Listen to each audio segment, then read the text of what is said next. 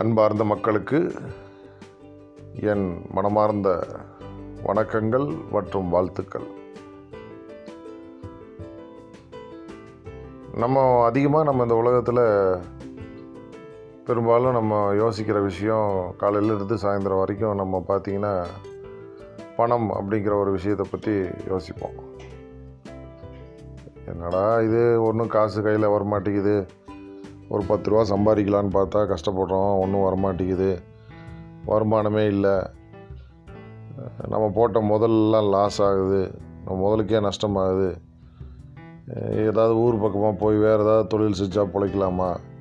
வேறு எதுலையாவது நல்ல வருமானம் வருமா? நம்ம எதிர்பார்த்த அளவுக்கு ஆதாயம் இல்லையே. இப்படி எல்லா விதமான விஷயத்துலேயும் நம்ம பார்த்திங்கன்னா பணம்ங்கிற ஒரு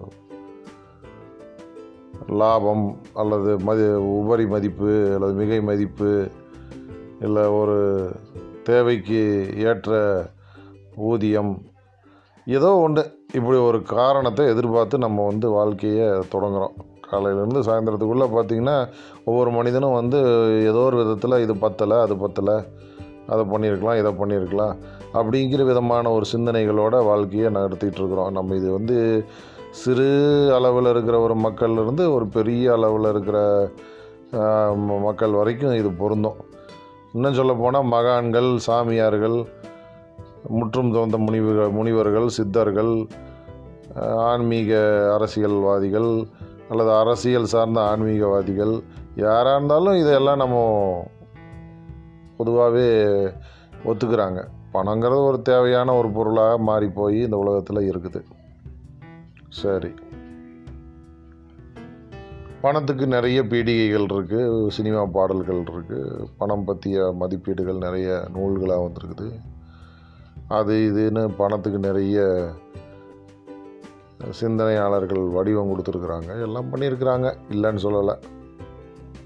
நமக்கு தெரிஞ்ச வரைக்கும் இந்த உலகத்தில் ஒரே ஒரு மனிதன் இந்த பூமியில் ஒரே ஒரு மனிதன் சொல்கிறோன்னா அது ஒரு மனிதன் கூடவே இன்னொரு மனிதன் இருந்தார். அந்த இரண்டு மனிதர்கள் ஆனால் இரண்டும் உள்ளும் புறமும் ஒன்றான ஒரு செயல்களில் ஈடுபட்டதால் அவர்கள் ஒரு மனிதர்களின் பெயராலேயே அந்த பணத்தை பற்றிய அல்லது நம் மனித குலத்தின் தேவையை பற்றிய ஒரு இசம் அல்லது ஒரு இயல் ஏற்படுத்தப்பட்டு விட்டது. அந்த இயல் என்னவென்று கேட்டீர்கள் என்றால் அந்த இசம் என்னவென்று கேட்டீர்கள் என்றால் அதுதான் மார்க்ஸ் என்பவரால் உருவாக்கப்பட்டு அல்லது வடிவமைக்கப்பட்டு அதன் எண்ணங்களும் செயல்களும் செழுமைப்படுத்தப்பட ஏங்கல்ஸ் என்பவரின் துணையும் இருந்து அது ஏங்கல்ஸினால் மீண்டும் செழுமைப்படுத்தப்பட்டு பின்பு லெனின் ஸ்டாலின் போன்றவர்களால் நடைமுறைப்படுத்தப்பட்டு அப்புறம் பின்னர் வரும் பலவிதமான ஆட்களால் அது தொடர்ந்து எடுத்துக்கொள்ளப்பட்டு முன்னெடுக்கப்பட்டு இந்த உலகெங்கும் பரவி இருக்கிற ஒரு இசலாக இசமாக இயலாக உருவாகி கொண்டுள்ள ஒன்றுதான் அந்த மார்க்சின் மார்க்சியம். மார்க்சியம் மார்க்சியம் கார்ல் மார்க்ஸ் கம்யூனிசம் சித்தாந்தம் சோசலிசம் உழைப்பு ஏகாதிபத்தியம் மூலதனம் முதலாளித்துவம் சுரண்டல் வர்க்கம் போராட்டம் இப்படி எத்தனையோ பேச்சில் எல்லா மக்களும் பார்த்திங்கன்னா அந்த மார்க்சிசத்தை வைத்துக்கொண்டு உலகத்தினை நடத்தி கொண்டிருக்கிறார்கள். அந்த ஒரு மனிதனுக்கு முன்பாக பல்வேறு விதமான மனிதர்கள் பல பலவே பலவே பலவிதமான சிந்தனைகளை கொண்டிருந்த பல இயக்க இயல்களை கொண்டிருந்த மனிதர்கள் வந்துள்ளார்கள். அவர்களின் தத்துவங்கள் போதனைகள் நீதிகள் செயல்கள் இவை எல்லாமே இந்த உலகத்தில் ஒவ்வேறு விதத்தில் அவர்களின் வடிவிலும் இயக்கங்களிலும் நடந்து கொண்டு தான் இருக்கிறது இன்னும் தொடர்ந்து கொண்டு தான் இருக்கிறது. ஆனால் மற்ற மனிதர்களால் உருவாக்கப்பட்ட அல்லது நடைமுறைப்படுத்தப்பட்ட சித்தாந்தங்களோ செயல்படுத்தப்படுகிற சித்தாந்தங்களோ ஆதி காலத்திலிருந்து மனிதனை நடத்தி கொண்டிருக்கிற வேறு விதமான எண்ணங்களோ இவை எல்லாம் மார்க்சின் காலத்திற்கு முந்தைய காலங்கள் வரை மார்க்ஸ் என்பவரால் முன்னெடுக்கப்படும் காலங்களுக்கு முந்தைய காலங்கள் வரை அவை யாவும் கிட்டத்தட்ட நூறுக்கு நூறு சதவீதம். இந்த சிந்தனைகள் பூராமே என்ன நினைத்து கொண்டிருந்தார்கள் என்றால் இந்த மனித குலம் இயங்குவதற்கு காரணம் அதன் விதி பயன் ஏதோ இந்த பூமியில் ஏதோ ஒரு சக்தி செயல்படுகிறது. அந்த சக்தியின் மூலமாகத்தான் இந்த இயற்பியல் நடந்து கொண்டிருக்கிறது. அந்த சக்தியை மாற்றவோ எதுவோ செய்ய முடியாது. அதாவது அது நிரந்தரம். மாற்று சக்தியெல்லாம் இல்லை அதுக்கு. அது மட்டும் நிச்சயமாக இருந்துகிட்டே இருக்கும். மற்றதெல்லாம் பொய் அதுதான் உண்மை. அப்படிங்கிற மாதிரியான ஒரு சித்தாந்தங்களை தான் மற்றவர்கள் அனைவரும் முன்னெடுத்து சென்றார்கள். ஆனால் மார்ஸ் அப்படி அல்ல. மார்க்சியம் அப்படிப்பட்டது அல்ல. நீங்கள் பணம் சம்பாதிக்கணுமா? டெய்லி காலையில் எழுந்திரிச்சு என்ன பண்ணும்?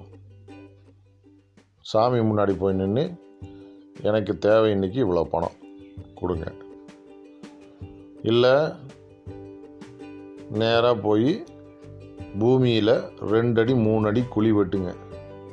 எவ்வளோ பணம் வேணுமோ எடுத்துகிட்டு வந்துடுங்க இல்லை ஒரு பெரிய குளமோ ஆறோ ஏரியோ கடலோ அங்கே போய் இருக்கிற தண்ணியில் முடிஞ்ச வரைக்கும் ஒரு பத்து பக்கெட் தண்ணியை கொண்டு வந்துடுங்க ஒரு மலை மேலே ஏறி அங்கே இருக்கிற ஒரு சிறு அருவியில் குளித்து அங்கே இருக்கிற ஒரு மரத்து மேல் இருக்கிற ஒரு தேன் அடையிலிருந்து தேன் எடுத்து அதைய கொஞ்சம் நக்கி சாப்பிட்டுட்டு அப்படியே கொஞ்சம் கீழே இறங்கி வந்து ரெண்டு ரெண்டு பர்லாங் நடந்தீங்கன்னா அங்கே ஒரு பூ இருக்கும். அந்த பூவை பறித்து தலையில் வச்சுக்கிட்டு அப்படியே கொஞ்சம் தூரம் நடந்து வந்தீங்கன்னா அங்கே ஒரு பழம் இருக்கும். அந்த பழத்தை சாப்பிட்டீங்கன்னா உங்களுக்கு போதுமான அளவுக்கு பணம் வந்துடும் உங்கள் தேவைக்கு தகுந்த அளவுக்கு பண உதவிகள் பணங்கள் பெருகிரும் அப்படின்னு யாராவது சொன்னால் அதை நம்ப முடியுமா?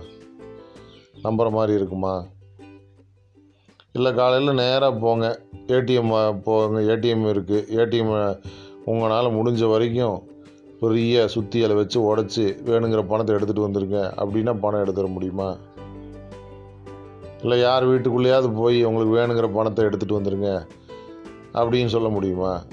அப்போ பணங்கிற தேவைக்கு வந்து இத்தனை இத்தனை விதமான வழிமுறைகளில் பணத்தை எடுக்க முடியும்னாலும் அதெல்லாம் பணம் எடுக்கிறதுக்கான வழிமுறை அல்ல. பணம் சம்பாதிப்பதற்கான வழிமுறை அல்ல. ஏன்னா பணங்கிறது என்ன அப்படிங்கிறது தெரியாமல் ஒருத்தன் போய் பணத்தை சம்பாரிச்சிட்டே இருக்கக்கூடாது பணம்னா என்னன்னு முதல்ல கண்டுபிடிக்கணுங்க. அதை கண்டுபிடிச்சி ஒருத்தர் புக்கே எழுதி குடிச்சிருக்கிறாரு. அந்த புக்கையாவது படிக்கணும். அப்புறம் தான் அந்த பணத்தை பற்றி உங்களுக்கு என்னன்னு தெரிய தெரிய வரும். நம்ம ஒவ்வொன்றா இனி பார்க்கலாம்.